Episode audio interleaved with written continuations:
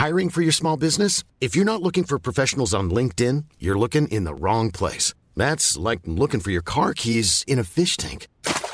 LinkedIn helps you hire professionals you can't find anywhere else, even those who aren't actively searching for a new job but might be open to the perfect role. In a given month, over 70% of LinkedIn users don't even visit other leading job sites. So start looking in the right place. With LinkedIn, you can hire professionals like a professional. Post your free job on linkedin.com slash people today. Hey, it's Ryan Reynolds, and I'm here with Keith, co-star of my upcoming film, If, only in theaters May 17th. Do you want to tell people the big news? All right, I'll do it. Sign up now and you'll get unlimited for $15 a month in six months of Paramount Plus Essential Plan on us. Mintmobile.com slash switch. Upfront payment of $45 equivalent to $15 per month. Unlimited over 40 gigabytes per month. Face lower speeds. Videos at 480p. Active Mint customers by 531.24 get six months of Paramount Plus Essential Plan. Auto renews after six months. Offer ends May 31st, 2024. Separate Paramount Plus registration required. Terms and conditions apply if rated PG. I'm Mark Bouris, and this is Straight Talk. You're the Mark Bouris I was exactly hoping for. Slightly guarded, mildly gruff. Your curiosity has to be earned. That is exactly the Mark Bouris that I want, and I'm enjoying it.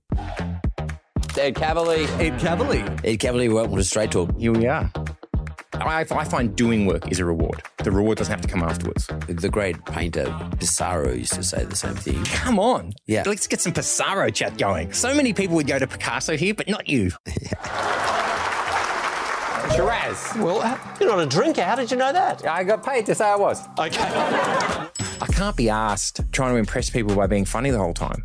I'd rather just ask them questions about themselves and learn something. And the comedian in me gives me the ability to look around and go, oh, that's funny, or that's funny, or that's funny. But then also, oh, that's interesting. That's interesting. If I had it my way, you wouldn't ask me a single question in this today. Yeah, I know, I can see that. And in my mind, I thought when you were reading the brief, the first thing I'm going to do is I'm going to knock him off that fucking brief. It's a good question. Wow, I got you stumped. You do. Ed Kavalee, welcome to Straight Talk, mate. Thank you very much Hey, for you know, having me. just straight in from uh, Southern Cross, Australia, the uh, 2DayFM mothership. That's absolutely right. Just finished uh, with Hughesy and Erin on uh, 2DayFM Breakfast. Walked up the road, and here we are. I'm glad you got your best gear on. Uh, I am Mark, originally a Queenslander, and oh no, don't if, tell me that. Well, if another Queenslander sees me in winter five you. w- wearing pants, the wires will go out. Someone will call someone, and I'll get a phone call from Gorden Tallis saying, "Mate, I heard you're wearing shorts. I heard you're wearing pants." And I- where's the shorts? Yeah, where are the shorts? I buddy? thought you were going to sort of tell me something about the state of origin there. I got a little bit of a worry. Well, I? that, I think that might they might have to wrap that up as we're recording this. Uh, New South Wales have capitulated, and uh, there are a number of reasons for that, which I'm sure we could go into at another point because I do love my footy, as I know you do. But uh, that's a topic for another day. Man, I've got a question to start us off. Go for it. I'm To a- start us off. Yes, I'm a fan of the show. S T U D. Did you say start us off or start? Start us Start. off. I thought you said start. start, well, it is a stud question actually. Yeah, go for it. In the Matthew Reilly episode, which I very much enjoyed, you said that you were quote friends with David Hasselhoff because you quote used to see a girl whenever you were in LA Hmm. who was friends with David Hasselhoff Of, with his wife. with his wife. Yep. Right. Who was that? What was her name? Yes, please. Uh, she probably prefer uh, not to be uh, named at this stage. But why do you ask? Because she's she's a very famous Afghanistan Afghani woman, Mm. um, born in Afghanistan Mhm. and uh, rescued by uh, Henry Kissinger.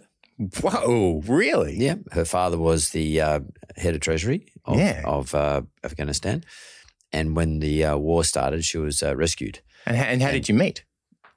Uh, I met her. We'll just do a reverse interview here for a second. Yes, we will. I met her in Cannes uh, at the uh, film festival. And what had taken you there that time? Uh, I was a speaker for um, Toyota, and uh, they had a, an event on there, a global event, and they asked me to go and um, address a whole lot of people. what was the top? What, what was your topic? Uh, economics as usual at that stage, anyway. Right. And, uh, and uh, I met her there. She was uh, she was uh, uh, what was she? She was a guest. Uh, she was with um, Nat Cole, Natalie Cole, who was the main singer there for the event, and she was her best mate. Wow. and uh, and uh, yeah, yeah, I met her there. But uh, I met her there, but she was like surrounded by CIA security. I can imagine. guys with things in their ears and Yeah. stuff like that. Yeah, but but uh, yeah, I became quite close to her, and uh, I used to visit her, and she lived in LA, Hmm. and she was men's, mates with uh, David's missus, You're right. and uh, so me and the Hoff got to meet each other through that connection. So it was sort of Dinners. reverse showbiz. It yeah, was sort of reverse showbiz. Yes. Uh, but that was the time when I drank. I used to drink, and as did the Hoff. I don't know if he stopped drinking now, but uh, him and his missus used to drink a lot. When did you stop? Uh, some time ago. Some time ago. As did I. yeah. Well, I did. A, what was your reason? I couldn't have one. It was it's either and I was at university at Sydney University, and Tuesday started not to mean anything because I was at university. I was finishing. I didn't really have any direction, and it was actually quite close to here at one of the pubs that uh, was there where there was a party, and it was I, I just realised that you learn things about yourself as you go, and I realised that it was either one. One didn't mean one. One meant we're going to the moon, and I thought, right, that's it. And that was I flicked a switch in my head, and I remember I was living in a warehouse uh, on Cleveland Street. And one night I woke up and the bread was running away and across the floor and trying to escape down the thing. And I ran back into my girlfriend's room and I said, The bread's running away. And she said, I don't know if it is. I think you might have partied too hard. And I said, I guarantee the bread's running away. And I was very, you know, upset about this. And the next morning, we found out that it was rats that had grabbed the bread and pulled it down. And I was so distressed by the whole thing that I thought, I don't know if going forward, this is the line, this is the way for me. So But did you like stop cold, cold, that day. You never, you've never had a drink since. Wow. Nothing.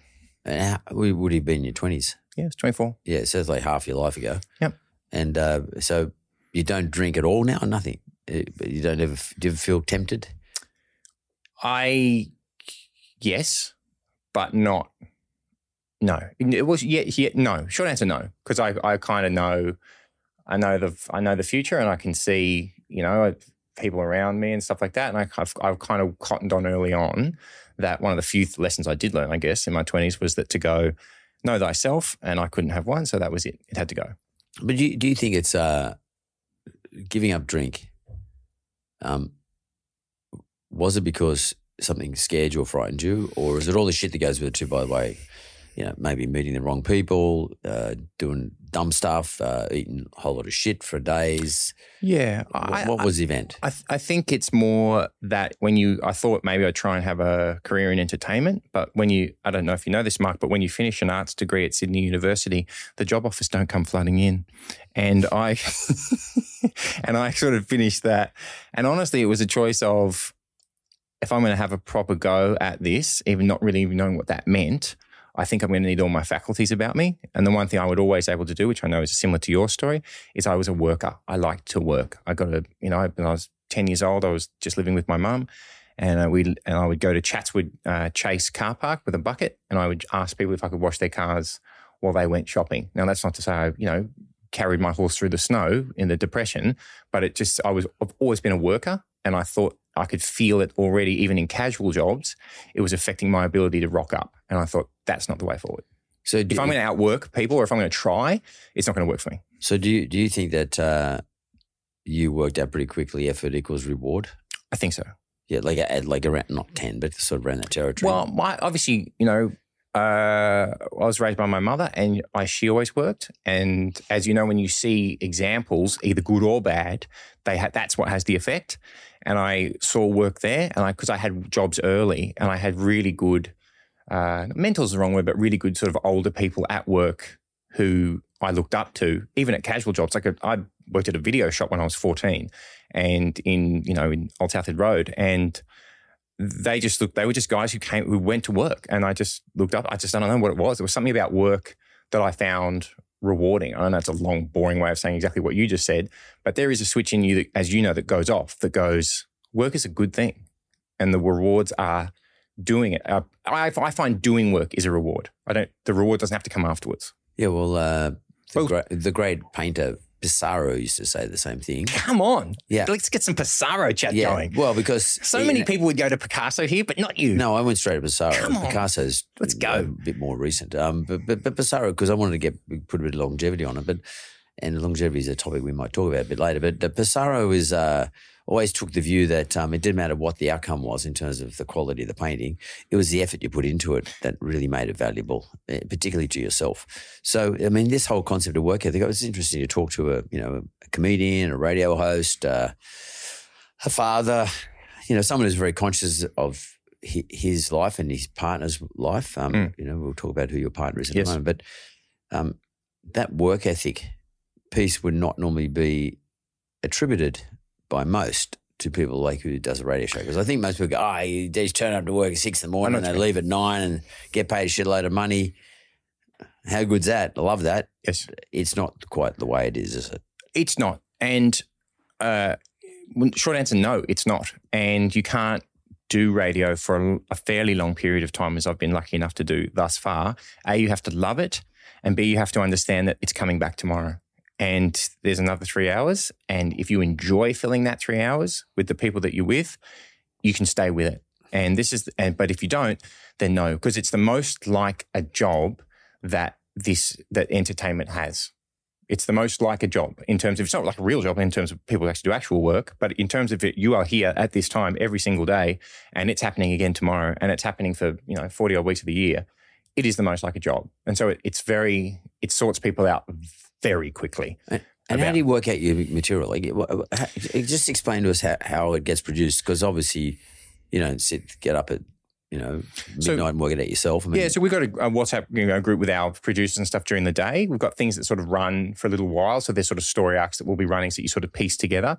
But look, and I'll, I'll get, I want to talk to you about your experience in television in a moment, if please. But with radio too, and you would have this for all your various ventures. So you can look at the ASX, you know, the, the 200 or whatever. You can look at the the thing, but you're looking at it through like Terminator. You've got a filter that a lifetime has built. You're looking at it not the way I look at it. I look at it. I don't know what this nonsense is. You are looking at that through the filter. still nonsense when I look at it, but it doesn't matter. but you know it's nonsense. Yeah, I know Whereas I'm more likely to go, yeah, Pilbara, I'll get involved. So you, but you know that, Yeah. you know, that's what happens with radio in your life. You develop a radio filter.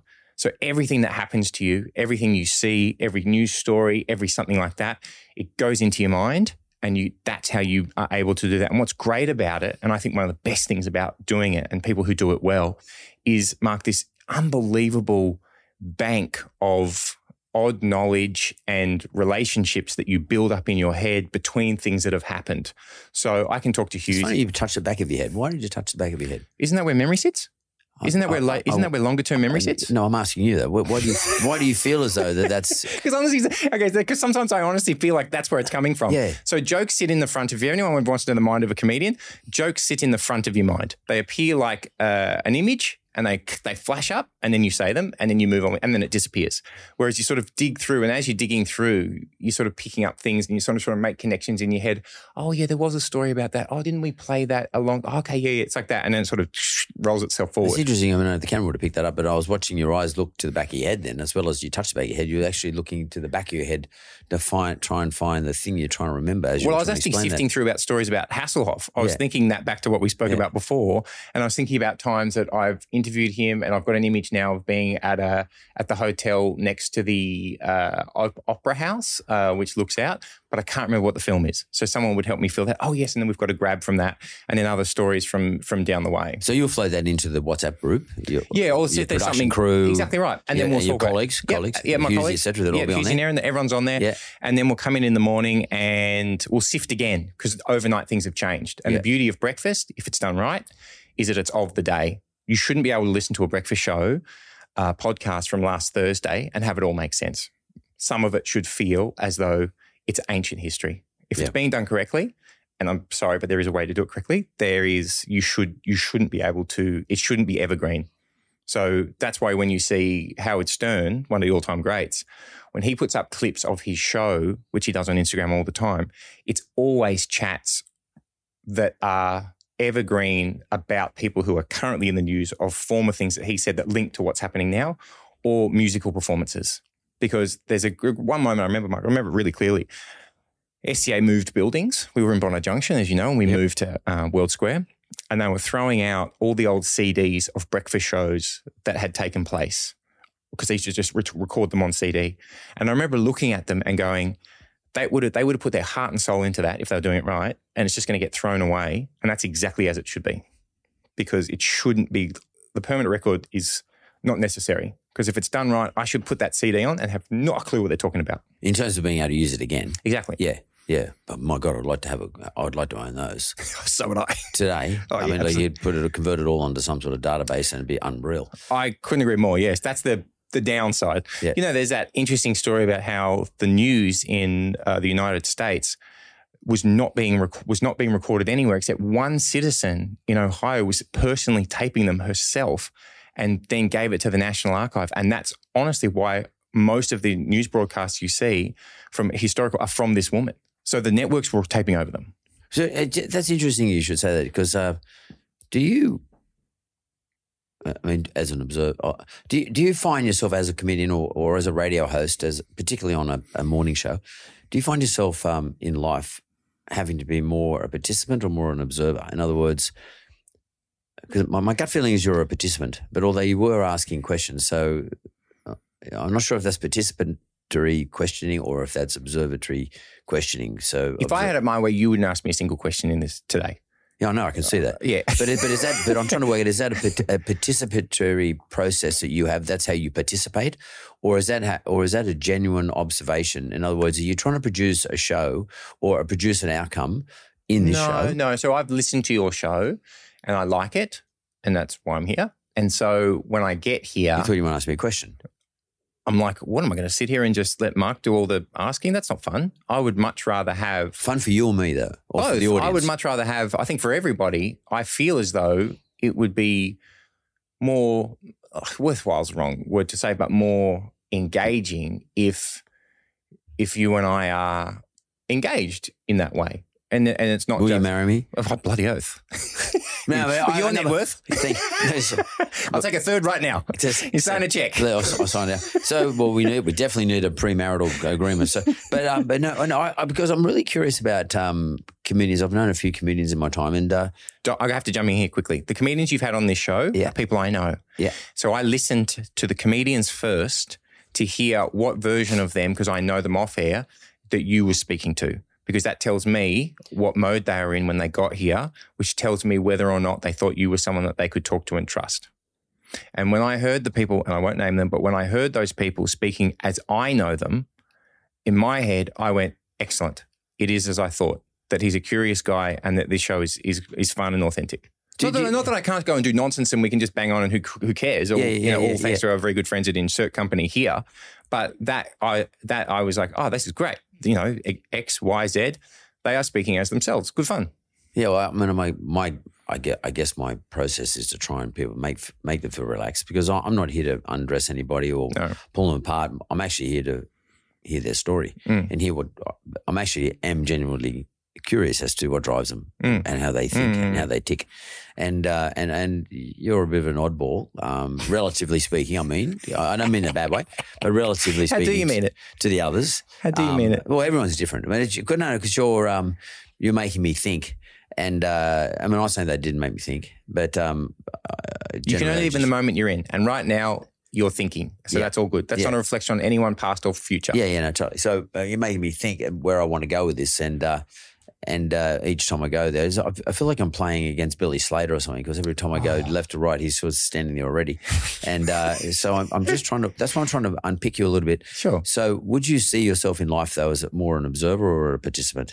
Generally, Uh, life, life, not Life. not, Yeah, not, yeah, not in work. Oh, not in work? Yeah, Observer. observer. Oh, good, yeah. So, so if you're a, are you a person who will go to a coffee shop and sit there and just watch people come and go and uh, you know think, look at where, No, what does I- that mean by an observer? I, I like to see where they sit. I like to see how many they bring Oh, that's with them. interesting. I like to see how far apart they sit That's from each other. I like to watch how they interact with their hands and That's gestures. And, interesting. And do you look, are you trying to extrapolate the relationship from these things? um, I'm trying to work out a whole lot of things. I'm trying to work out, uh, you know. How they think. I'm trying to think to myself. For example, there's a girl on I won't say which television station, but she reads does the um, the weather, and uh, I'm absolutely intrigued with the way she keeps using her hands. And uh, and now all of a sudden I've noticed that she stopped using hands. I feel like someone's told her that she uses her hands too much, and she's actually when she's holding them, she's actually squeezing them really tight. And I'm thinking to myself. Is that because she's stressed out and something's happened in her life? And then I started looking whether she's got a wedding ring on or anything like that. And I'm trying to work out, did I see a wedding ring there before and there's no ring there now? What's happened in her life? Or has someone told her to stop using your hands so much? Mm-hmm. Or has she become subconscious of her hands and is, is wringing her hands? But then all of a sudden her hands drop and go back to what she was doing before. I When find that stuff drop? intriguing. Uh, just when she's describing where she is and where, where the weather is and how the weather will look. So she So when might she goes point to the Wagga. yeah, they're right, And, right, uh, right, right, but, right. she does. She has uh, these very unusual Do you know what? shapes My in her hands. first instinct, and you know, and I do want to talk. we- I'm not leaving here unless because you said something else in an interview that made I was very intrigued by in terms of your experience with reality television. So, I my mind went exactly the same place as you when you said the hands clasped, you know, sort of interlocking is the way I'd use it. Um, if you listen to this, so one over the other, like there are two claws, they would, uh, I would say, absolutely, she's been told, one hundred percent. because I because I that's interesting that someone told her then from my point of view in terms of an observ- observation because I found them quite distracting when she was doing it, and uh, and I often made commentary about it, and I would get you know pulled up in the room I was making commentary by various people who were watching the television with me.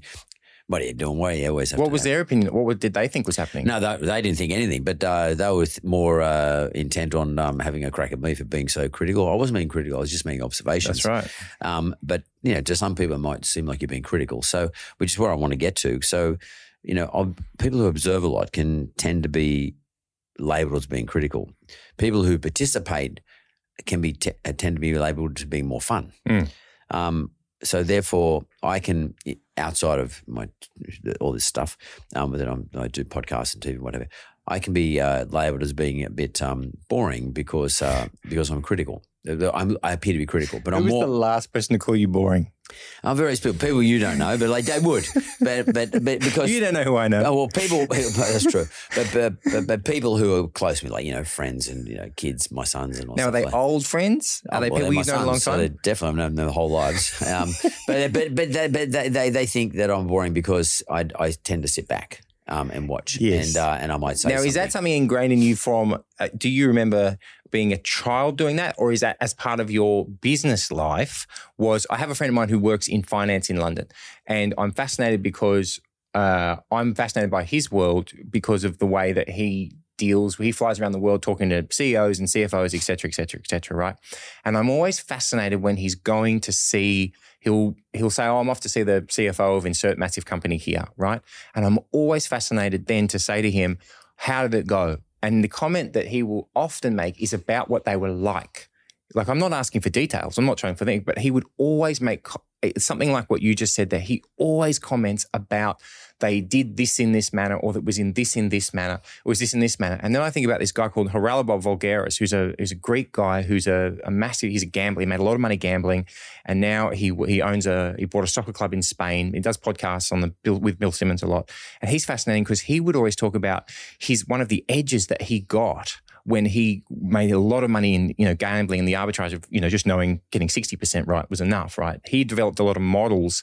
Uh, for uh, behavior on the court before the the teams cottoned onto it, so much so that a team employed him to then use that model. But the one of the other things that he would always talk about was the coaches' interviews and how close attention he paid to the coaches' interviews, and not just the way that what they were saying, but the way they were saying it. And I'm like, that is a big thing to use in a financial model that is for gambling, Mark. You know what I mean? So my question to you is: Is that is that a question? Is that something you think was childhood ingrained, or was that part of your business life that you learnt to? So when someone was trying to tell you, and the best thing about our uh, our mine is it's got all the copper in the world, and is that part of you trying to suss out what was being bullshitted to you and what wasn't? No, I, I just no, I just think I've always been curious. I mean, I'm I just curious about everything, and uh, and then I start I uh, affirm that curiosity by the way I act. So all of a sudden, it's become part of my neurological um, makeup. So it's uh, I think if as a kid I was always curious, always looking at stuff, playing around with stuff, trying stuff out, you know, moving stuff around, uh, seeing how people react seeing how far I could push something, uh, seeing how mum would, well, you know, would would respond to something that I might do or say or Right. not do or say. So I was I was always that way, and uh, and then I I lived like that. Um, outside of my mainstream, so I live like that. So what I'm doing is I'm affirming my own thought process. Do you think it helped you in business? Pardon me. Do you think it helped you in business? Uh, well, sometimes, like, and I know people who are not like me, but are really successful at business as well. If if that's sort of what you're saying, um, um, I just think it's a different style. I, I've and I also find being a participant quite tiring. It is tiring. Yeah, Really tiring. I I can get, I get, I. I can do it. I can perform for a period of time. So when I, I do a lot of talks, so that's not observational. Well, it is. I'm, it is to a little bit because I'm always watching the audience just to see how they're responding. But Mm. generally speaking, I am participating because I'm actually putting stuff out there um, on, on stage. But I find that very tiring. That I can only do it for a period of time. Like when I was doing tel- television, I found those 11, 12 hours a day exhausting, exhausting. Seven days a week, you know, it's it's just really exhausting. Uh, Were you annoyed at the slowness? I ignored the whole thing, you know, repetition, repeat. Can we do that again? Someone sniffled, someone's uh, microphone fell off. I had 12 competitors or whatever you call it, contestants. Mm.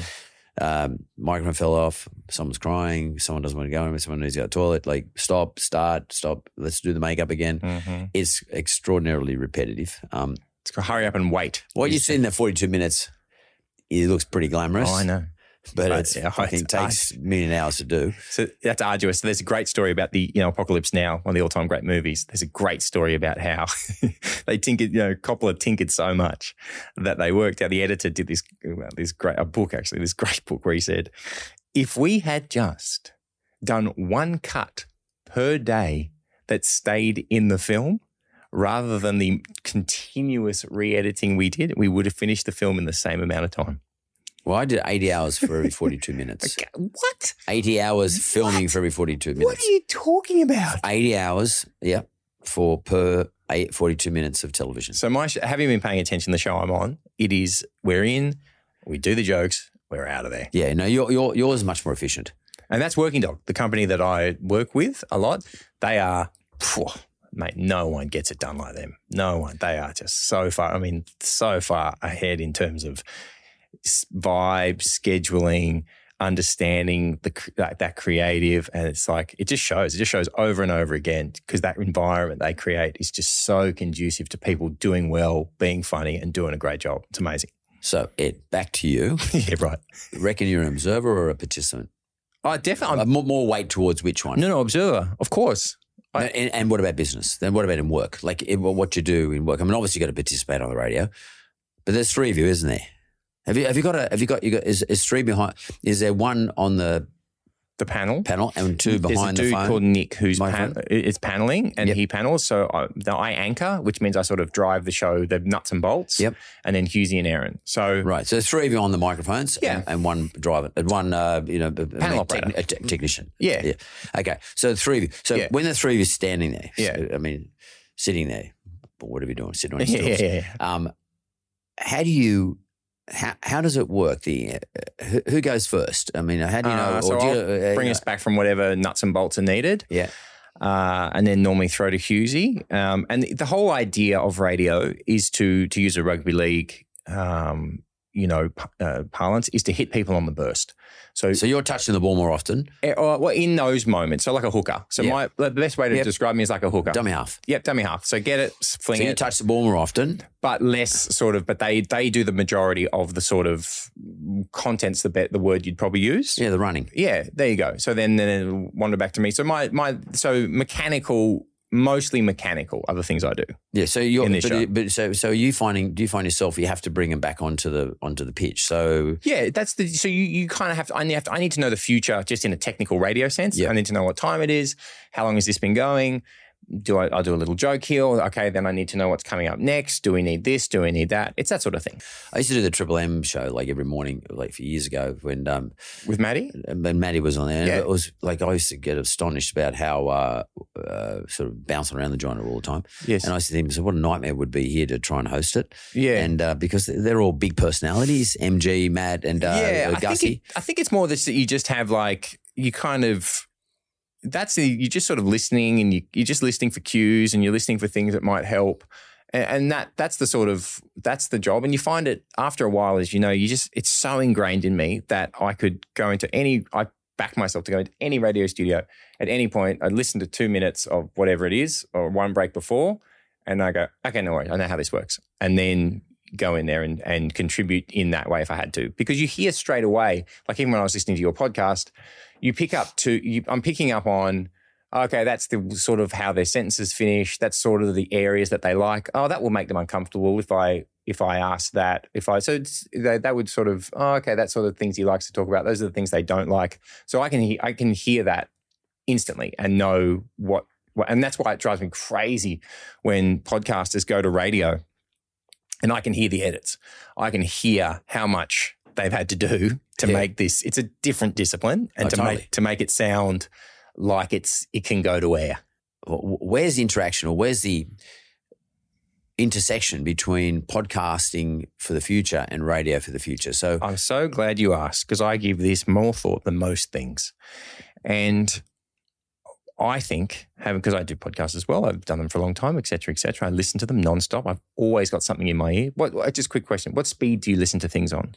uh, when I do, uh, What do you mean when you do? when I do, What, uh, do you know what do you? So, what are some of the shows you like to listen to? I mostly just listen to people like Joe Rogan or Huberman or all, this, all the science shows. Peter Attia. Right. Anything else? No. Hmm. What about audiobooks? Um, sometimes if I'm on a plane, um, but generally speaking, I'm just too busy. Hmm. I do a lot of reading though. Oh, good. I- okay, I okay, a okay, lot. okay, okay. Yeah. Yeah, because I'm audio. I- I love audio. Audio is my. I, I find it so much easier to take in information from. I'm a visual, so Oh, there you go. That's yeah, interesting. Okay, because I need to. If I hear it, I'm good. But where do you see the intersection? Like, because I mean, what's the future of the two? I mean, I, I'm not saying that, that one will go away, but I think both will No, coexist. I, I- I think that the. I think the. I'm looking at what's happening in television as well, and we reach peak drama last year. 600 scripted shows. No one can listen. No one can watch all those, and now we're seeing the contraction of it. And we're also seeing the thing that everyone that no one ever mentions that is the biggest driver of all this is YouTube.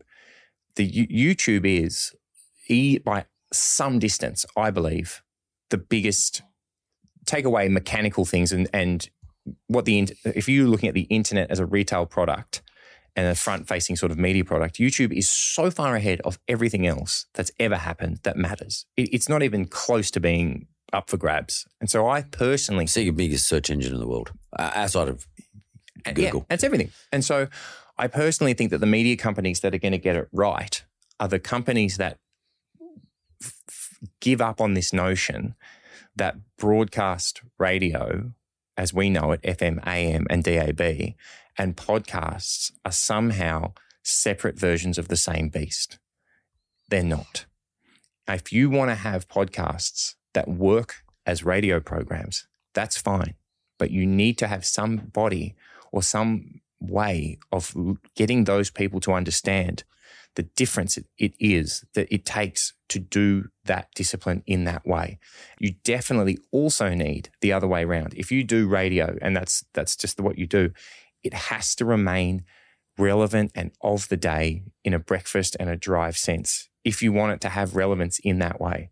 And the other thing I'd say is that I think that male audiences now locally you mean in in, Australia? in Australia ha- are not. There's not. We got a lot. I asked you what you listen to. You named everything overseas. Hmm.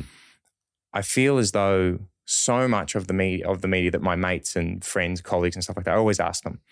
I barely ever get them. Barely, they barely ever mention anything local. Hmm. And I think that the the big gap in the big sort of area and I know you're not allowed to say even say the word male audience anymore, but it is. On my show, you can say Well, like. I'm sorry, but yeah, it is. You know, look, Bill Simmons told us five years ago. He said it. You know, he he left ESPN. He started the Ringer, and Spotify paid him however many hundred million dollars to go over there and build what he built over there. You know, it was a probably. I looked at it because I was you know such a huge fan, such much respect for what he's done. It was probably eight people talking to each other when it was, you know, Grantland and then before he started the Ringer, the whole network, if you really boiled it down.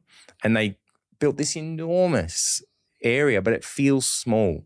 The shows feel intimate while having this massive reach on relevant topics. And that's how they become personalities, Mark. It's all just Bill's friends. And that's why the other day everyone, you know, went global when he said that Harry and Meghan were grifters. I could not hmm. tell you how much I I, I I knew exactly what he meant. He was fucking offended that they had wandered in off the back of nothing, a whinge fest 2022, and were taking all this money from Spotify to not deliver anything. Not only were they not delivering anything that was sort of in terms of volume. They what they did twelve podcasts in two and a half years, and he didn't do any. But they were also sucking the life out of this. I know it's a massive company, Spotify, but in his heart, you could feel it. He was offended by the fact that he spends all his time trying to think, what's going to be relevant for my audience? What are they going to like? Who can I get? What am I interested in? His beam, his beam, like you were talking before, his observant, his observational beam for particularly what male audiences globally like is second to none. And, and I feel any, and I personally feel that that's the next big it's not an iteration, but that's the next big moment that if someone, if someone somewhere, some power, something can find that uh, group or whatever it is, or find a way of merging, whatever you want to call it, that is the next big thing for me. And, and personally, that's what I think. And and outside of uh, 2DayFM, do you uh, drift, drift as opposed to grift, but drift into um, podcast yourself? Yeah. Oh, do I do some? Yeah. yeah. So yeah. I do a comedy one called Team Effort with Tony Martin, and some other which I've done for which I've done for a long time. Um, and what's that? What? Give me a. a it's a, a fake life lessons podcast, and it's basically an excuse for me to my one of my oldest, the person who gave me my first job in radio was Tony Martin, and I just want to hang out with him. So we get him, me, another comedian, and then somebody else, and we just we Talk I, shit. We do, but it always ends up being the same thing. I hate people going when I hear a podcast start like this. Hey everyone, um, what have you been doing? Oh my god, I have the craziest week. I know we're gonna get to it, but like, uh, it's just been so great. I'm like, shut the fuck up. Do you understand how many podcasts there are out there? Yeah. Do you understand how quickly and Stop how killing me? You're fucking killing me. Yeah. Get to the fucking point. So I, I, mean, I hear it on science shows. It, it sounds ridiculous, but Mate, science shows do it. Okay. Someone sent me a vegan workout podcast the other day, right? And I said, I'll give it a go. This dude spent the first 12 minutes, because I counted and I was angry, talking about how I just think um, I was thinking the other day it would be amazing if somebody just filmed me the whole day. Don't you think it would be amazing if there was just a camera crew following me? And then his co host is like, oh, I think that would be amazing. And I'm like, guys, you are talking about a camera crew filming you, doing a podcast about a camera crew filming you. This is the worst fucking content idea of all time. This is staggeringly bad. And I almost messaged them. I would never do this, but Mark, I was so incensed. But I was like, let it go. That's nothing to do with you. But that kills me. Get to the point, which you do. Do, do you think that um, you're intellectually impatient? Yeah.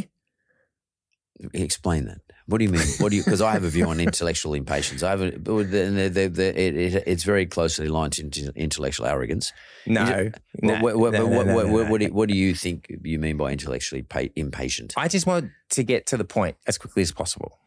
That's all I want. Is it? And that's, that, that's very radio, though. I do, yes, I dream of it. That's very three minutes. That's yes. yeah, like. Uh, but so, uh, because my next question to you is, how's your attention span? Amazing. Yeah. Yeah. You can attend to something for a long time. At end of time. Yeah. I can go for one second or till the end of time. Your own something you're interested in, or was something someone else is interested in? Something someone else is interested in. But what about um, these dudes who are boring I would stop you? If I was there, yeah, I would say that's a terrible idea. Now let's talk vegan workout you, you pull them back into this. Uh, yes, to the point. That's and, fine. Which is no, that's probably what you do every day with uh, Erin and Hughesy too. yes, much like that. Much like that. Yes. So you you're you're basically the uh, dummy half, and you're tapping whoever's playing the ball. Play the fucking ball. Hurry that's up! That's right. And I want to get out this way. We got to get on the front footy. Yeah. Yes. So that that's but that's yes, you. That's exactly right. That's like, your personality. So would you would you say um, you're more uh, a converse thing, a, di- a convergent thing, or a divergent thing? Are you more uh, you know, as a result of that, therefore, I'm uh, I'm thinking like one on one's always going to need a fucking two, and that's it. Or are you divergently thinking like you know, like Picasso? Um, since we did raise Here we go. on, um, thinking about how many shapes can I make out of these uh, uh, paper clips? Right. So funny you should mention that. On my wall, is on your wall. a print. A wall? on my wall at home. Okay. I've never been, this is the first time anyone's ever struggled with my accent. No, no, it is, I wasn't sure. on my wall, double L, I um I have my favorite Picasso, which is the uh, charcoal uh, and uh, then into watercolor of Don Quixote. Yeah, the original, of course. Yeah, that's absolutely, right. I got it cheap um, in a crypto uh, auction. Yeah, because and for exactly that reason, I cannot stress how much I love the I got an art history degree, which is intensely dull, and I accept that. So I cannot express how much I love the economy of lines with the result that that has, and that's why it's massive. It's on my wall, and and I've also I got that, um, and I've got the Matisse, not the Matisse. Um, so the Henri, sorry, the Matisse, the Henri Matisse, you know, the blue one of the woman, you know, reclining because that's a similar sort of idea because because he's French, he's got to do, you know, nude women. So, but that the economy of lines of that Picasso is everything to me. Yeah, and so art history, that's actually pretty cool art history. Um, it's hard to get a job from it, but like art history is, no, but it is, it's, it's Okay. a pretty cool thing to study or be a student of. Mm. It was great. Yeah. I loved it. Well, what did that teach you about the way to think? Uh, so Picasso is sort of becoming a bit of a theme, but it's the easiest one for people to get their head around. If anyone's ever trying to get hold of art history, I always just say, just do the following: Google image Picasso uh, in order, and all you have to do is watch Picasso's development from. Okay, let's learn the basics of painting. Right now, let's do very very basic landscapes. Hang on a sec. What if I moved some of these? Would you still be able to understand what I meant? And then what if I moved some of these lines again? You can understand what I felt. And then we get into the period that most people know, which is like this guy's. Look at the style that this guy's that this bringing to the table, and look at the the the, the motion, but also the sort of distance that he's bringing. And the, but I still I, people are com, uh, confused by it because they sort of understand it, but they they at the same time they know that it's not a, a, a perfect representation, and that is that's what I love. That's the best way for people to get into it because they go, oh, I see what he's done. He's got the basics down. He's done exactly what he needed to fundamentally, and now he's found his own way. But do you think that's because Picasso and, and others, many others, same in music, uh, in terms of comp- composers, um, or people reinterpreting other compositions? But Yeah. do you think that's because the individual is, and I said arrogant before I go, intellectually impatient and therefore um, needs to play around with things, or are they just manipulating us to the space they want us to be? Probably that. I probably the second one. I think they. They want to see if they can move us. I think so. I think they kind of. I mean, a lot of them just wanted to make a. You know, the thing. The other thing that people forget with a lot of these painters is a lot of them just literally wanted to eat. like there was a lot of Yeah, but they when they get good though, and differentiate. A lot of them realized, hang on, if I can differentiate here, then not only will I eat, but I can get a bit of a name for myself. and I've got your imagination where I want it. That's right. And, And- now the, you're waiting for my next release. You Yeah. know, along that, you know, the term eye line is because the eye line of galleries was the most prized spot to be in when they had, you know, salon, you know, uh, exhibition. Like the front of the liquor store if you're putting in a new packet of beer. It is. that is so true. So, Yeah. so Well, in supermarkets, anyone who doesn't think they understand ancient uh, art history, just go to a supermarket and see what's at your eye line. correct. That's art so, history. Uh, that's at its most fundamental level, most rudimentary level. Um, so, aren't they just dummy halves by some other name? Oh, They're saying, "I'm going to go left." Something, like, you think I'm going to go left? I'm going to throw to right. Like Yeah. we see it. We saw, we That's saw it last night in the in the State of Origin. We saw someone, you know, pointing to the right and then throw straight to the left. You know, uh, is that you? yeah, I think so. I, maybe that's You're not the artist, but is that you? no. If maybe yeah. Mom deserves the best, and there's no better place to shop for Mother's Day than Whole Foods Market. They're your destination for unbeatable savings, from premium gifts to show-stopping flowers and irresistible desserts. Start by saving 33% with Prime on all body care and candles. Then get a 15-stem bunch of tulips for just $9.99 each with Prime. Round out Mom's menu with festive rosé, irresistible berry chantilly cake, and more special treats. Come celebrate Mother's Day at Whole Foods Market. There's never been a faster or easier way to start your weight loss journey than with PlushCare. PlushCare accepts most insurance plans and gives you online access to board-certified physicians who can prescribe FDA-approved weight loss medications like Wegovy and Zepbound for those who qualify. Take charge of your health and speak with a board-certified physician about a weight loss plan that's right for you. Get started today at plushcare.com slash weight loss. That's plushcare.com slash weight loss. plushcare.com slash weight loss. And I, I, I'm, well, you know, getting back to comedy, I always say that I like comedy as a team sport. one of the reasons I've never become a stand-up is one, I've got too much respect for it, and I didn't have I didn't have it in me to do it. I didn't think early on, and so that's why I gravitated towards improvising. And then that's why I love radio, and that's why you know, like Have You Been Paying Attention as a team sport. I, and you know, thank God you're here. Another show I was on, and other shows that I've been on, and radio. I see. I like comedy as a team sport. I like setting people up and seeing them, you know, launch over the fence. Get a good gag in myself, get a laugh. But I love seeing other people that I'm playing with get laughs and do well, and so that we all do well collectively. And that is, you know, I've always said that. I just that's why I like, you know, I've made a couple of little you know, little movies and, little, you know, whenever I've been involved in TV shows or whatever, I love comedy as a team sport. And it's sort of what you pick up on. I love being able to put people into a gap. That's why I say all the time. I love putting people into a gap comedically that they can that they they can run through. I enjoy that. I always, yeah, it's funny when people say team sports. I don't, I don't want to appear to be cynical, but like um, I am.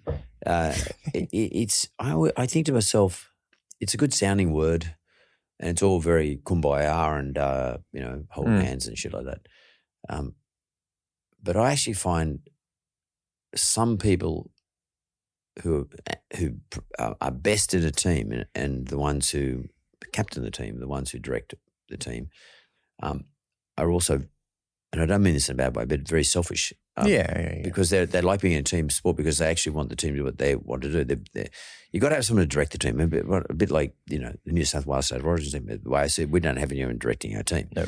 Um, you know, in a- in a in a bigger sense. Not- You also don't have an idea.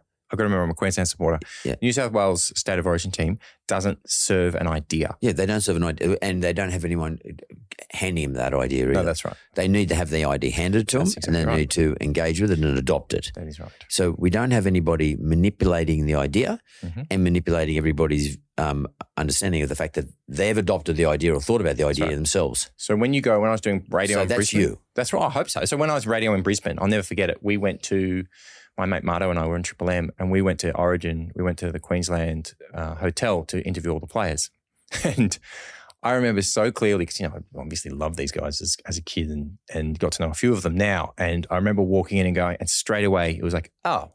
This is exactly how I thought that this played out. The idea was so strong. There's, oh, good news. Allan Langer is here, just chatting to someone in the corner. Geez, look at that. Look at Nate Myles. He's over there having a chat with Gordy. That looks, oh, look at that. That's a bit of fun. But they weren't doing it, Mark, in a way of like, look at us. We've got all these legends hanging around. It was, it wasn't like that. They, it, there was an idea that they were serving and a sort of, and you could feel the players just relaxing. They were laughing, just mucking around, laughing. Look, win, lose, or draw. Sometimes they lose, sometimes they win, whatever. The idea was so clear and was so simple. And that's why I'm a big football. Soccer is my main sport. I'm my main football. And you can start to tell now, Mark, the the big battle that's taking place in world soccer is the teams that are traditionally formed around an idea versus now the teams that are built around nation state wealth and what is going to happen as those two things drift further and further are further apart from each other. And so Manchester United and Manchester City are the simplest example for people, binary example for people to understand. Manchester City may never lose again. They have the best coach, they have the best scouts, they have the best financial backing. They can just pick up if there's a player up for grabs. It's there. It's there. It's up to them to say no if anyone else wants to get hold of them. Versus Manchester United, that has absentee owners that are treating it like a bank. And they realized, and I think, you know, I've heard Manchester United fans say this and journalists about it. They're sort of realizing that it was never an idea. It was actually just Alex Ferguson, whose book is great, like what you said. Yeah, he's in a team sport, but he's in charge. Hmm. The idea was not that. We had one bloke who had a personality strong enough to say, this is the way we do things, and that is the way things are going to get done. So he was the team. He was the team. And so this whole idea that they, they, they were some sort of, it- it's sort of been washed away a little bit. This is them saying that. I'm like, that's so interesting because this is exactly what you're talking about. There is, And- you know, And, and and I think it happens in in every team environment. I mean, I don't give a fuck when anybody says they say, "Oh, well, we're a team," and you know, there's no I in team bullshit. There is an No. I in team. It could be either the idea. In other words, we've got we've got something that we all understand and we all pledge towards. Yes. like we're Queenslanders. We're playing for Queensland. yes, We're playing for every person in Queensland. yes. And they're very keen on that. And they're very keen on going around and people feel that and they know that. They kind of, they, it's not that they feel it, they know it. Because I thought about the other night. I, I just don't see how. I, I, I don't know, but I don't, and I don't know what the reason is, but I don't see how we can actually take that and apply it to New South Wales. I'm I'm I'm playing for New, everyone in New South Wales. I don't know. It just doesn't seem to work. I don't. I don't well, I think you would. Uh, doesn't. I can see how you could argue that, particularly the way the contracts work in the NRL as well. It's getting harder and harder to even say that you play that you represent a club. Yeah. it's like soccer. It, it- it's so much harder now for a player to, and, most of those guys are, you know, end up sort of in New South Wales colours. So I think that links to it. I think that that has a has an effect on it. I think the con- contract system of the NRL affects the way that New South Wales ends up being constructed and and coached and coached. and coached and, and all the all the people that hang off the side of it as well. Yes. I mean, it's a it's a really difficult thing, and everybody sort of wants to blame Freddie, but I think it's No, a, no, no. it's, it's a bigger mountain Yeah, than Freddie no way. can climb. No, yeah. I, mean, I, I think it's more. In, uh, uh, there's more um, institutionalized problems Mm. that Freddie has to overcome Mm. than just be a coach like um, like uh, Slater is. I just think it's much harder. Yeah. I, I mean, I'm not making excuses for Fittler. No, I know, but I know but, what you mean. But and, there's an issue. and if you know Freddie, you know that you know no one cares more about the players and New South Wales and the idea of it than Freddie. Freddie cares incredibly deeply, you know, and does his absolute level best. But you're right. There's something else they're up against. There's a massive barrier. Hmm. I want to talk to you about uh, your wife. You married or partners? What is it? I'm married to Yeah. Tiffany Hall Yeah. uh, and have been since insert wedding date here. Okay. well, what, what was the impact of? What's the impact of your relationship with her on you? Mm, that's. I don't know. I've never, no one's ever asked me that. And what would be her, my well, on me? Hmm, it's a good question. Um, Wow, I got you stumped. you do. I've never been asked that before. Uh, on me, impact on me. Well, she's a very fit person, so I think that helped to you know keep me fit and What did you admire her fitness? yeah. Well, I met her when she was a gladiator, Yeah, and it was but like did you admire her fitness relative to your fitness? Oh god, yeah, because she has a lifetime. She's you know a six dan black belt in taekwondo. Her family, her father. Um, is 66 and just got his ninth dan black belt in Korea. Flew over there, did the test, the whole thing in Korean. Like, you know, what I mean, they they, they mean it. That's they, full on, yeah. They ain't mucking around. They mean it. Um, and I love that about their family, the discipline, the achievement. I love watching, you know, a man of his age achieving something physically, training for it for three months. You know, I love that. And she's got that in her as well. And um, she's a very resilient, very resilient person. My What- wife, which means what? She You mean mentally or physically? both because she's had she was un, un, indestructible and then she had a series of injuries all in a row and she had two children and i've watched her do something interesting which is not go internal she's got the uh, txo life which is her wonderful online program she leans out into the people who are doing her program and in her community to sort of support each other in a very generous way and is very honest with her feelings and where she's at with people which is not my go at all but and I'm I am always sort of very much in awe of the way that she can give over that way to people that are essentially strangers, but people that she now and the response that she gets back from them. People respond to my wife on a very emotional level. Is that like an honesty though? It is an honesty, but I'm I'm an honest person as well. But I'm an honest person, I think, in like people respond to me intellectually, which is the way I like it. Where But you're in control of that well, yeah, because you like to be in control of it. That's what the dummy half does. that's right. But that- you- but but you're the same. I can tell you're the same. That's Yeah. why this is fun. Maybe maybe today I am because I, I could be acting, but No, you're not. You know why? Because when you were with Matt Nable, which was a fascinating chat, right? And I Matt's could have been acting then too. But No, you weren't. Because I, I think, uh, look, I think it's funny how much you get to know someone listening to them, their side of the. I was very focused on your side of all the shows I listened to, and I know you from your media presence over the journey, right? And so, et cetera, et cetera, et cetera, right? And I, and I, you're, you're, you're the Mark Bouris I was exactly hoping for when I got here today, which was slightly guarded, mildly gruff, interested, but only to a point. That is exactly the Mark Bouris that I want. And it is good fun and I'm enjoying it. But at the same time, your curiosity has to be earned. And that is good fun. But that's what I'm saying. I'm responding to that intellectually, but that means I like you. That's making me like you, right? I feel better.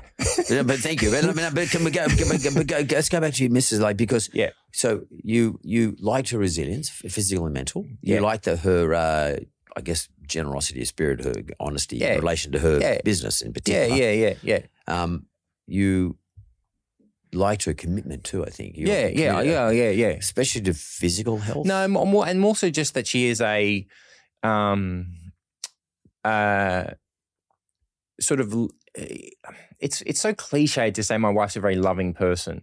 But maybe it's a cliche for a reason. Do you know? And that's a that's a good thing. Whereas I'm not Mark, I'm not the type of person that's going to wallow in things, if you know what I mean. And she isn't either. But she's she's good at kind of at, at, for anyone. She has this funny thing, Mark, where I can start talking to someone, and I will very quickly think about. They'll say something, and I'll think I can tell that means something to them. I can just tell, as you can, and I go, great, that's what we're going to talk about. I'm good because I'll learn something from them. This will be great. Whereas my wife, we'll go out to the shops. I'll turn around as a woman crying, holding her hands. I go, what was that about? She go, I don't know. I just went up to her and uh, we were talking about the shopping. And before I know it, she's telling me her life story. That's my wife. She screams empathy from a distance. And her mother has a similar sort of effect on people. Whereas they just, everywhere they go, people are just telling them their life story like they've known them a thousand years. It's incredible. So, so what do you borrow from that? Nothing. That personality. Nothing. Do you borrow? It's just something you like to have around. Yeah. so to speak. Yeah. Doesn't. I don't Yeah, yeah. I know you mean. No, I don't. I, I still, Do you still, borrow anything and borrow any of those traits? no, I still like to Live yourself. live yourself. myself and Yeah. do and find people, find their likes, find the intellectually, find that thing and get into what's making them tick and what they like. I got this great way of getting right to know people. This is gold. So, Mark Bouris, what were your last three YouTube searches? I'd have to go back and check. I don't know. She's on. Is it on, is it on that iPad? No, no, it's not on this iPad, unfortunately. Um, it, it, could be probably the last three YouTubes uh, something about um, uh, B, BJJ uh, uh, uh, wrestling.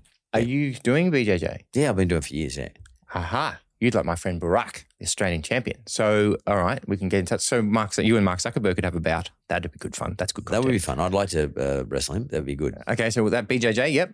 Yeah, but no, probably my last three would have been on BJJ. All about the same. Yeah, well, I'll probably uh, Technique, highlights, Uh, and no, no, but specifics. No specifics. I'll be asking things like, um, you know, how to uh, go, get out of a, a- a particular position. Like, so Yeah, right. It would have been something like, you know, just like going back to basics, how to get out of mount. Great. And, Yep, and easy. What are the three ways to get out of mount position? Awesome. Yep. See? Everything I need to know is in that. Well, but, but probably also though, uh, I do remember now you asked me because it's, uh, I had to get the uh, back of my head working, um, and uh, and had to look backwards. And uh, the probably the thing I probably checked it on YouTube mo- most recently was uh, something on um, um, deep learning models and how deep learning models are- Yes. are, best calculated. Fantastic. Yeah. And Yeah, and I did. I, I looked it up, and I looked up in. I looked it up in. In particular, I looked at how to uh, build a deep learning model uh, for a broad database on physical, um, uh, uh, physical markers, biomarkers, physical biomarkers, aha. And and I was just trying to work out how I can make money out of it. see, we got there. We're home. We've only done two. Mm. We've only done two, and we are home. We could talk to the end. We can now. You and I could now talk till the end of Can time. I ask you a question then? Of course, you can. Uh, so It's your show. yeah, yeah. So let me ask you a question. if you had to describe in order Yeah. of preference, three your three favorite animals. Oh. So three, two, one, or one, two, three. Uh, one, two, three. Favorite one first. No, no, second three, two, one. The, you in radio you do three, two, one because you want the la- you want the listeners sticking around Okay, to one. You, yeah. you can do the last Yeah, one. three, two, one. You can do it in your own order. Top of my head, three blue whale. Uh, it just anything that moves at that distance and pace, but also with a slowness. I just I find fascinating. It's hard and they're hard to draw. Uh, and two, I like the cheetah because when I found out that all four paws went off the ground as they ran, it turned it into a sort of a jump, and it, I thought that's fascinating because it's you know, and the way they turn with the back of their hips. So mechanically, I thought that was really interesting. Uh, and number one is the bald eagle because the bald eagle was the symbol of Rome, SPQR, you know, and and then it was been it, and now the Amer- America's adopted it, and it just has it's got the best look. You know when it sits up and looks to the side. So aesthetically, it's the best looking eagle. The others are a bit, bit you know, a bit murky, um, and I like the I like its precision just loitering around in the air, and then boom, I'll take that rabbit, thanks. Yeah. So, do you think of it in any of those? Let's. Just, so, I'll take them reverse order, my order. So, What are uh, yours? So, so the the bald eagle, like in terms of the the, just the characteristics you described, do you think there's any um relationship between those characteristics and a little bit how you present yourself, not in a physical way, but how you present yourself? In what way? Well, you just said he's a looks great, a good observer, the way he moves his head, or Oh, okay. I see what you're saying. Um, honestly, I've never thought about it, but maybe yeah. Maybe obviously I'm drawn to it for, probably for that reason. Yeah, that makes h- sense. h- How you would like to present yourself. I don't know if I, I don't know if I ever present myself exactly the way I'd like to. I think that more that I just get into get in situations that I'm enjoying and then don't worry about it as much. But just So like, I'll listen back to this and be like, "God, you're annoying. Shut the fuck up." But Me? no, no, You? me. No, you're great. Oh, but I'll, I'll, I'll, but I'll think. Oh, she should have asked Mark more questions. That's what I'll say to myself when I listen back. And and the, uh, the what was the second? Uh, uh, what was uh, number two? Did you Cheetah. Cheetah. Um, and is do you think a, a cheetah would be something that the characteristics of which which you described to me at least, um, its ability to do something quite fantastic. No, the And- quickness of it, the agility yeah, of it, it. gives it speed. Yeah, the in agility. a mechanical by a mechanical sense, it gives it a great deal of speed. Yeah, yeah, yeah. Do you think that's something that you would like to be? Uh, no, I'd like to. Me- I like to be mentally dexterous. I like. no, but it can be in a mental sense. oh yeah, that, that it doesn't yes. have to be in a physical way. No, no, hundred percent.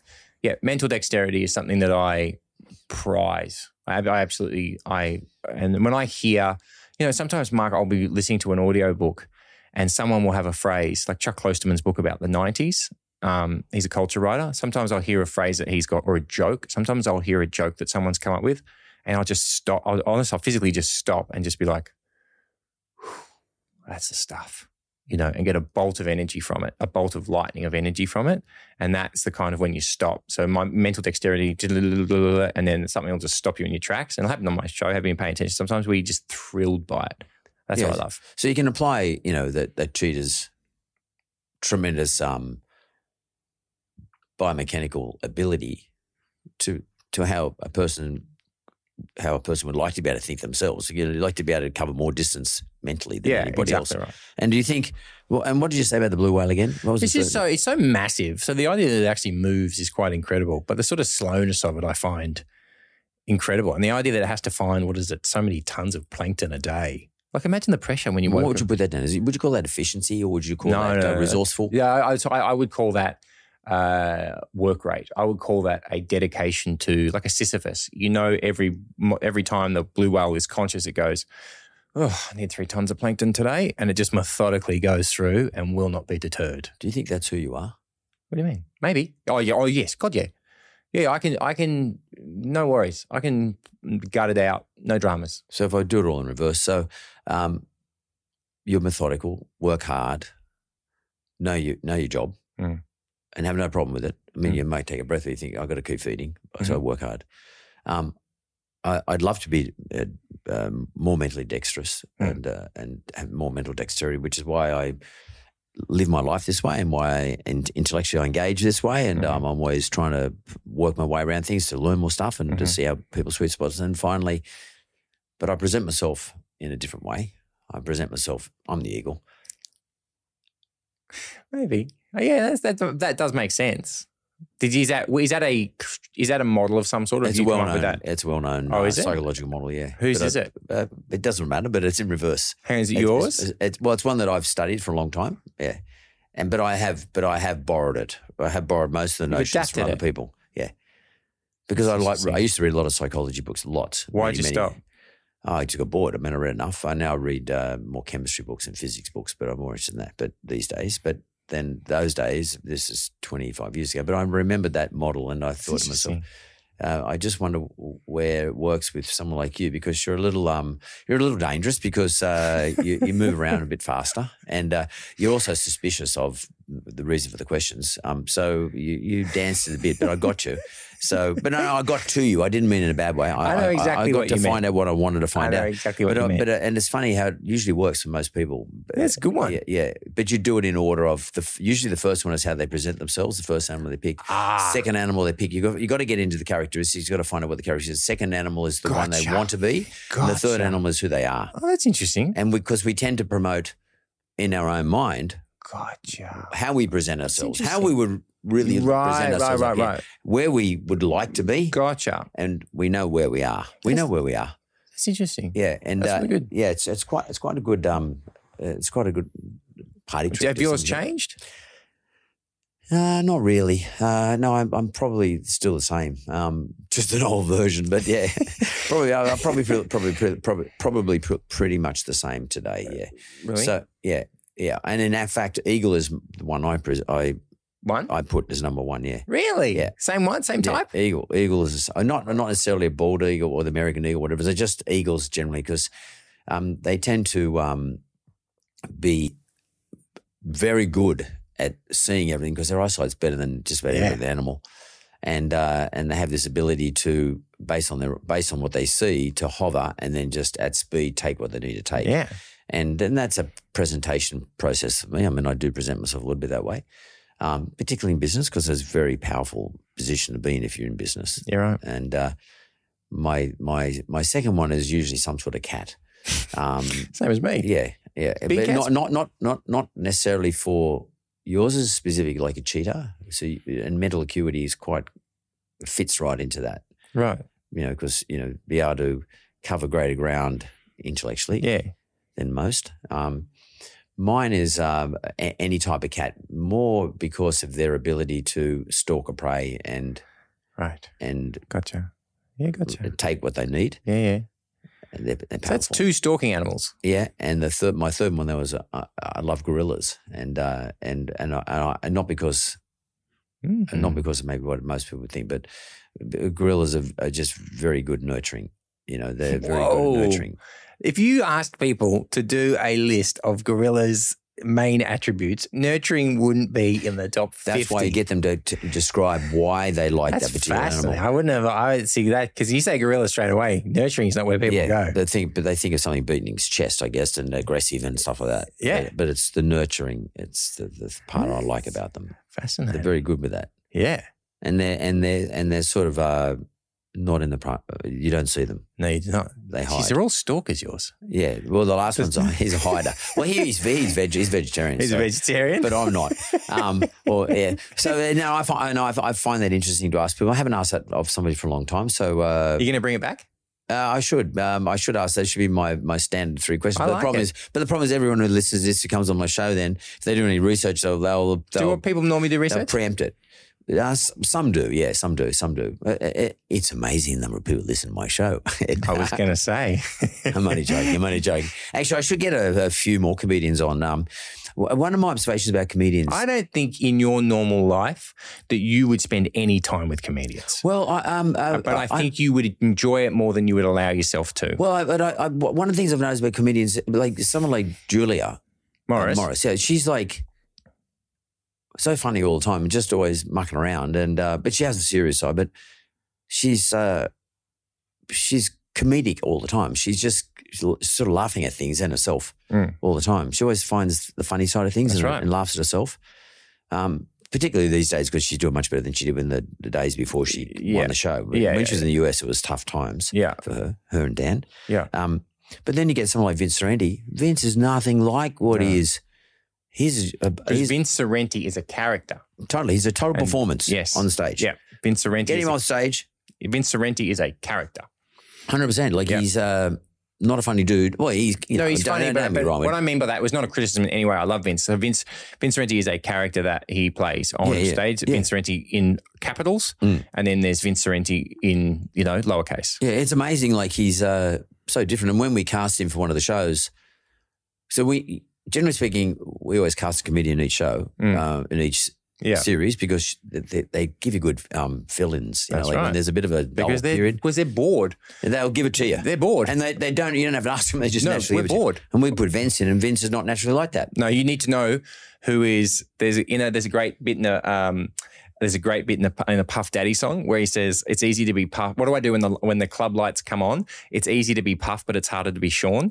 Yeah, and it's yeah. a great encapsulation of every performer in that that has a character that they play. Do people expect that of you? Nah, I don't reckon.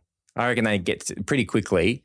they go, they kind of go, oh, you know, I make jokes all the time around wherever, but I reckon they get pretty quickly. They because also because I'm not, I can't be asked trying to impress people by being funny the whole time. I'd rather just ask them questions about themselves and learn something and, you know, move my head left and right. Like I found out a dad from school the other day was an engineer at Ford. Fucking beautiful. Let's talk about that. But is it because uh, it's a good way to deal with your boredom? nah, it's more. I'm Ask never questions. I'm never bored. So you can't be bored. The, the, the, the, the, the, the excuse for being bored was stopped the day they turned YouTube on, or the day they turned. Or No, I'm talking. been talking to someone though. I mean, I'm never- I I'm know not you got all th- other things you go and No, do. I won't be bored. I, I don't. I find that. I think that's really.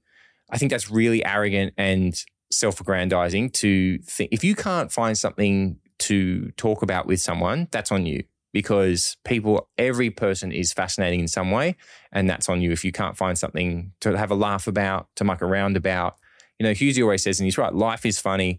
And that's what the comedian gives you. The comedian in me gives me the ability to look around and go, oh, that's funny, or that's funny, or that's funny. But then also, oh, that's interesting, that's interesting, that's interesting. And if you can't do that, then that's on you. Are you ever hard on yourself? Yeah, of course. Everybody is. Yeah, no, no, I don't think so. Some people can't be hard on themselves, but are you? I mean? And because I want to go back to your wife, given that she's, you know, her her Yeah, character yeah. has given you lots of, you know, great things to see. Yeah. What have you adopted from that then? Like in terms of when you, when you, for example, when you stopped drinking, were you were you married then? Uh, no, no, no, no. I was single for a while and then met my wife. Um, yeah, I think. Uh, Because that's just, just, just to stop drinking. Yeah. is is when you're a young man, especially, is Yeah. sort of being hard on yourself. It's like I don't mean in a tough way, but you give yourself a slap. Come on, get on with it. Yeah, fair enough. I think I think yes, yes, yes. It was I think it was hard on myself on that that like could I go could you and I go right now and have one drink? Of course we could, right? But it's not it's what not worth it for like it's just not worth it because it's like well that's over. That's the way I see it. That's over. It was a past year. Yeah, it's over. So, what have you, therefore, in relation to things you've observed in your wife, what, what have you adopted from that then? I think I've adopted from her is a uh I try and I, I I actually have learnt from her about that, you know, how people just tell her her life story the whole time. Um, I think I've radio and being with Tiff has helped me listen well. I hope that's the thing. You go, that's the, those are the, a big thing. I, I, I know I'm crapping on right now, but I much prefer to listen. And then, and when you're, and you, how many children do you have? I have two children. I have a five year old and a one year old. Okay, so with your kids, um, do you and your wife do you sort of try to? You said earlier we do what we see as opposed to do what we're told. Mm. Do you try to not influence? Is probably yeah, influence them with their in terms of their curi- curiosity, Yeah, oh, being yeah. curious. I refuse to ever say to my son, who's obviously five, I don't know. I, that is not a word that he will hear from me. So if he, which he does all the time, so he says to me, Dad, Dad, what was ancient Rome like? I go, no dramas. We are going to find out and we will read a book about it. And then he's into Lego. And so we'll watch a Lego. I have a, so I have this thing with him, right? All he wants to do in life, I don't know how he knows about it, is watch Lego on YouTube, right? And I say, you can only, because he doesn't watch much TV at all. So I say, okay, we can watch Lego stop motion animation that people have made. However, we will only be watching recreations of accurate historical battles. So if he wants to watch, if he wants to have some fun, I go, that's fine. But we are watching the uh, Romans' invasion of uh, Egypt as done by Lego. So Lego makes this sort of Yeah, people make it, makes right? battlefield. Yeah, they make it. Yeah, yeah, and so yeah. then Not Lego, but a- yeah, a but, but, but people do. Yeah, yeah. And so then he goes, all right. So then he likes now the eagle thing. So I go, see those letters, SPQR? Yeah, what do they stand for? Senate Populus Quo Romanus. Okay, no worries. What did that mean, Daddy? Well, that means the people, the Senate, the thing like that. And see this Roma, this soccer team Roma? Yes, Daddy. Well, that's see how they're wearing it at the moment? Yeah, that's because Rome now is linked to ancient Rome. Never will he hear I don't know from me. Ever. I don't care what it is. I don't care what it is that he's interested in. I will chase it until the end of time. And do you? Is he at school? Five. Yeah. he would be at school Yeah, now. yeah. It's his first kindergarten. Yeah, yeah, yeah. Actually, I, I just uh, spent um, the morning prior to coming to see you with my grandson, who's also in kindergarten. Wow. And uh, he, I had to go to his school, and uh, Yes. he had to show me his uh, school garden and take Exactly. me through all the vegetables and Perfect. all that sort of stuff. But, but by the way, he finds I can see he, all the other kids think it's really exciting, but. I have a good vegetable garden, and when he comes to my house, I take him through my vegetable garden. He and I get in to participate in my vegetable garden. He already knows it all, Good. um, uh, because I love vegetables and gardens. Yeah, good. Um, um, I'm getting a bit off the track here. No, So, no, no, no. I want. I just want to go back to you because we're going to run out of time. Yeah. So, um, uh, uh, in terms of your fitness, I mean, I, Yeah. I, I note that you are into fitness. Yeah. Yeah. So, just take me through it. What, what does that mean? Why? Why? What, what's the Train deal? every day, almost, almost every day. And it's like you, I, I imagine with BJJ, it is the place I go when I don't want to think and I don't have to talk and I don't have to do anything. I put my headphones in and I go and work out. And it's strenuous, but it's not mentally strenuous. It's Yep. physically strenuous. And that is a release that everybody knows that, you know, there's a reason Socrates was ripped. But there's a, there, there, it just is a different feeling of, uh, of exertion. And I love it. And but, and what do you do? Like, what, what's Oh, the so I'll- regime? Tell me the regime. So at the moment, so I had this really annoying injury in my neck, which meant that put me back, and I got a bowel infection in Bali, which which meant for the flu while I was down and out, and I was very upset about it. But um, so I'll do. Uh, I can't run because I'm tall and I, I just get sore knees from Yeah. that. I hate running. So I'll do weight training, uh, probably three four times a week, and then uh, some box, the boxing's back now that my neck's good, and that's it. And then the other times I'll just I'll do I'll walk apart from that, walk And and, walk and listen. And and and and is your regime um, a, a, an actual strategy or it's a Yeah, I change as I go. So I'll go at the moment. So at the moment, because I'm coming back, I came back from this injury, and I'm actually bringing out uh, over the journey. I've, I've teamed up with a company to come up with the best damn supplement slash powder slash meal replacement for men in, their 40s and any time I've, that anyone has ever seen. And I've been spending ages on it and I'm taking it really seriously and I can't wait for it to come out. It's the best. And so then now I'm doing much more volume. So it's much more higher volume, but make sure it's slow so that you're not, you know, trying to lift the stack over your head in your 40s and you're going to break your back. So that's or, or fuck your shoulder up? Exactly right. So so I and so I've been through that. So that is exactly what I'm doing at the moment. So I'm really concentrating on making sure that this is a something that I can say to people, do this and believe it. So I'm my own guinea pig. So I don't I don't claim to know everything. I'm not trying to do that, but this I know is good. That's Yeah, it. And and it's so you have like strategies around it, but and but Yeah. what's the ultimate outcome? I mean, is it to Uh, it's honestly, Mark. It's on at this point. It's honestly, I I look at like my father-in-law, sixty-five, going for his, you know, ninth dan black belt? yeah, You know, well, yourself. six, six dan black. Yeah, What was ninth, something? he's doing his ninth ten, like Yeah. yourself Yeah. doing BJJ. Like honestly, I look ahead at guys who are who are training, and I I see the. I know this sounds ridiculous, but obviously, I want to be strong and you know not have. I, I don't you know I don't whatever don't want to blow out whatever and be unhealthy. Honestly, that I just like the feeling of feeling strong. I just like it. Yeah. Well, so because I mean, I when I say strategy, I mean because I, just take because you're probably too young for this to even think this way now, but um, I think that uh, my strategy is that when I get to a certain age, beyond where I am now, I want to be able to bend down and pick my hopefully great, great grandson at that stage. 100% up. So, what exercise helps me do that? Yeah. And I'm going to start doing it now, sort of thing. You know what I mean? yeah, and I, that's maintain. the where I'm at as well. Try and stay supple, stretch more. I've got terrible hamstrings, always have. Try and stretch more. Don't do ridiculous heavy weights and then just destroy your joints for no reason. Don't be those guys you see like that have would you know had great physiques in their 20s and then just fell off a cliff because they had too many injuries because they just trained silly and never got over themselves or Yeah. the big guts and the you know all that kind of vibe. I'm trying to not do that. I just want to be strong and healthy and fit to keep like you just keep it going. But it's all- but is it is it? it I mean, because you're quite young. I mean, it's it's quite um, insightful to be thinking about that in your at your age. I mean, my age is you know I've Yeah, got an yeah, excuse because I'm fucking you know tapping on the door and uh, of tapping on the door of being a septuagenarian. So um, you know, so well. I got to get my shit together. So um, but you for you, well, why did you? Um, this is my final question to you. But why do you, why do you feel that way? Why are you starting to do that now at such a this to me it's a relatively speaking young age. Yeah, I, I, I, honestly, it's honestly exactly the same as you. I, I look ahead. I look at my son. I grew up with a single mother. I didn't, I, you know, I had no father, nothing, but never felt a lack of it because my mother did such a great job. And I'm making it up every single day as I go along. I just try not to watch Hamish Blake's Instagram because he'll make you feel like a shit dad no matter what you're doing. So, and so I, then I just honestly, I'm looking at these children and I'm honestly, I look at them and I say to myself, healthy husband, healthy father, doing everything he can with these children and keeping my mental faculty so I can keep working, keep being creative and keep going ahead. I know it's boring, but that's it. No, no, but and, and by the way, people like Peter Attia or Dr. Peter Attia, they're in their forties too, and that, that's that's his view. Mm. If from a medical point of view, you got to start young. Yeah, of, of course. You got to start young. Yes. and, and it's a long road, very That's few right. turns. Yep. And it's Yeah. fun.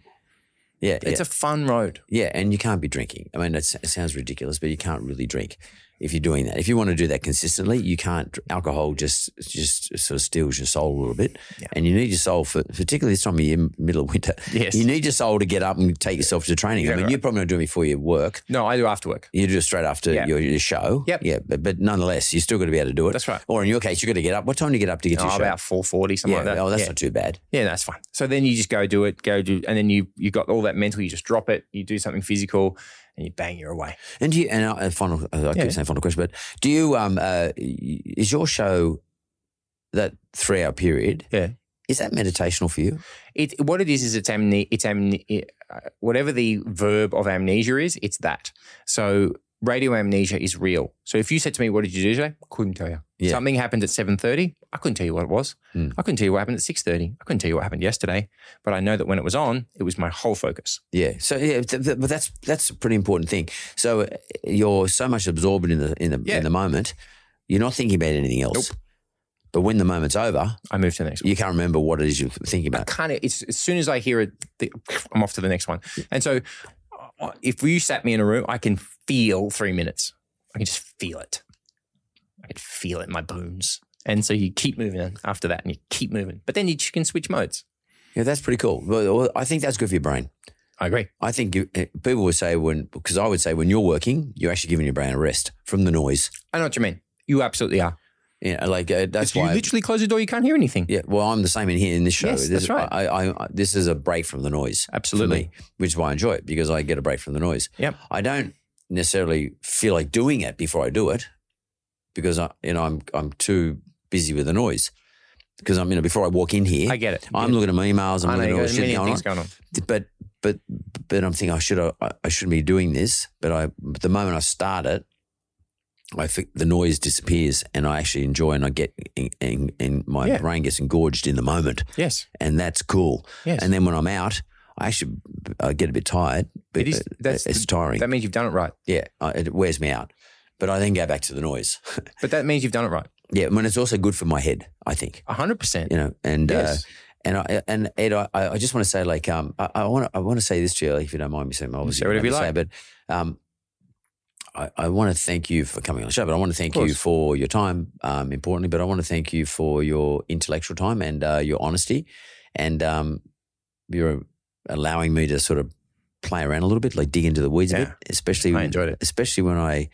Uh, the the analogy I'm quite happy with myself, but the analogy of a, a dummy half, I quite like that. I was happy Number with that nine. too. I, I I hadn't thought of myself in that way too, and I was happy with. I thought you. I was happy with that too. I thought you did great. Now let's start from. So when I wandered in here today, out of twenty, what how what how what level of engagement slash guest did you think I was going to be? I d- my preconception. Yeah. Before, as you wandered in, or at what point? No, no. When you when you realised that this is what this is who you were talking to, and because when I said hello to you downstairs, you didn't know who I was. That's because I hadn't read my brief. I get it, but you didn't know me by face, so you didn't Yeah. know who I was when I saw you No, outside. no. Yep, and that's when I clicked. but I on. jerried that you're the guest. I got no when I told you I was. Yeah, yeah, yeah. Yep, but Yeah. then yeah. So, So I- you at that point you want to know? Mm. I thought oh, I wonder who my guest is. Yeah. Because I hadn't read the brief. I didn't read the brief until I, I actually sit down, no, I know. like I a saw you minute, do or- it. minute before. And in my mind, I thought when you were reading the brief, in my head, I thought to myself, well, he didn't know who I was when I walked past, which doesn't bother me. And then I thought, so he's reading his brief. So my first thought was, so the first thing I'm going to do is I'm going to knock him off that fucking brief. Yeah, well, I read, well, the, and the brief gets prepared for me, as you can imagine. But but I never see the brief anyway. No, I know. Yeah. But I thought. But know, I have to read the brief out of respect. there. No, I get it. Yeah, Yeah, but but but but the, the I do that on purpose because a whole lot of reasons. But, but the main purpose is I actually like to meet someone for the first time. I like that. It's fun. It's that's a fun what, angle. That's what this show's supposed to be. But you need to. I would, if I was producing this show, I would uh, let that be known that you're leaning on that a bit because it, it gives it more context. Because it actually gives, makes yeah. you, it actually lets people understand that what a good interviewer you are. Yeah, because I'm I'm actually curious about you. I, I know, but I would, I would lean into the. If I was producing the show, I would find a way to Well, lean she's into sitting that. over there. fact. Tell her All right. she's listening too. By the way, I know. She's been taking notes, and she's she uh, she. I heard her muffle a laugh a couple of times. Ed, and the- now that we've had the chat, where so let's say I was a zero or under zero Oh, because you didn't know who I oh, was. sorry, answer, answer your question. Out Yeah. of twenty, um, what did I think? you- d- d- Your question was out of twenty. What? what how am I So I scoring it? started at under zero because you didn't know who I was when we when Yeah, I yeah, wandered yeah, in. yeah. And now that we're finished, where I get where I, where did I get to out of twenty? in terms of curiosity or interest? Interest. Yeah, all of it overall. I think you're very interesting. What what I think most important for me is I like things that happen to me that don't ordinary don't always happen to me. So and do you I. me, and you got me to think. Good. So you made me think, and uh, that was good. But but I have to tell you, uh, you uh, for me it was a bit like mopping up a bit because uh, you're everywhere. I mean, No, you, no. you're you're, I'm on, focused. you're you're to me you're like no no I'm not saying you're not focused, but to me you're like um, uh, you know um, a version of sort of uh, string theory. Um, you're in a physics sense, you're everywhere but nowhere. You can be in three or four places at the same time, That's true. and uh, which I find that fascinating. So. Uh, So if I said let's go, if I offered if I said to you we had a great time, let's go for a coffee, would you say yes or no? Yeah, I guess if I had time, I'd go for coffee. Yeah, Wow, that's good. but I I have to insert that precondition. That's a great joke. Good, Lovely to meet you. good to meet That you, That was mate. great. That was no, it was good. Happy to talk to you, mate. That was great. Yeah, it was great fun. Appreciate it. It was.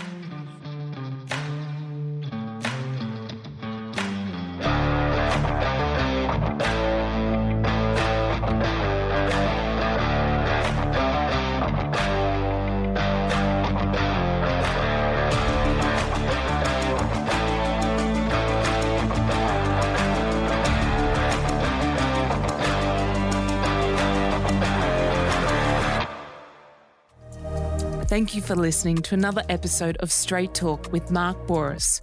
Audio production by Jessica Smalley. Production assistants Jonathan Leondis and Simon McDermott. This is a mentored podcast.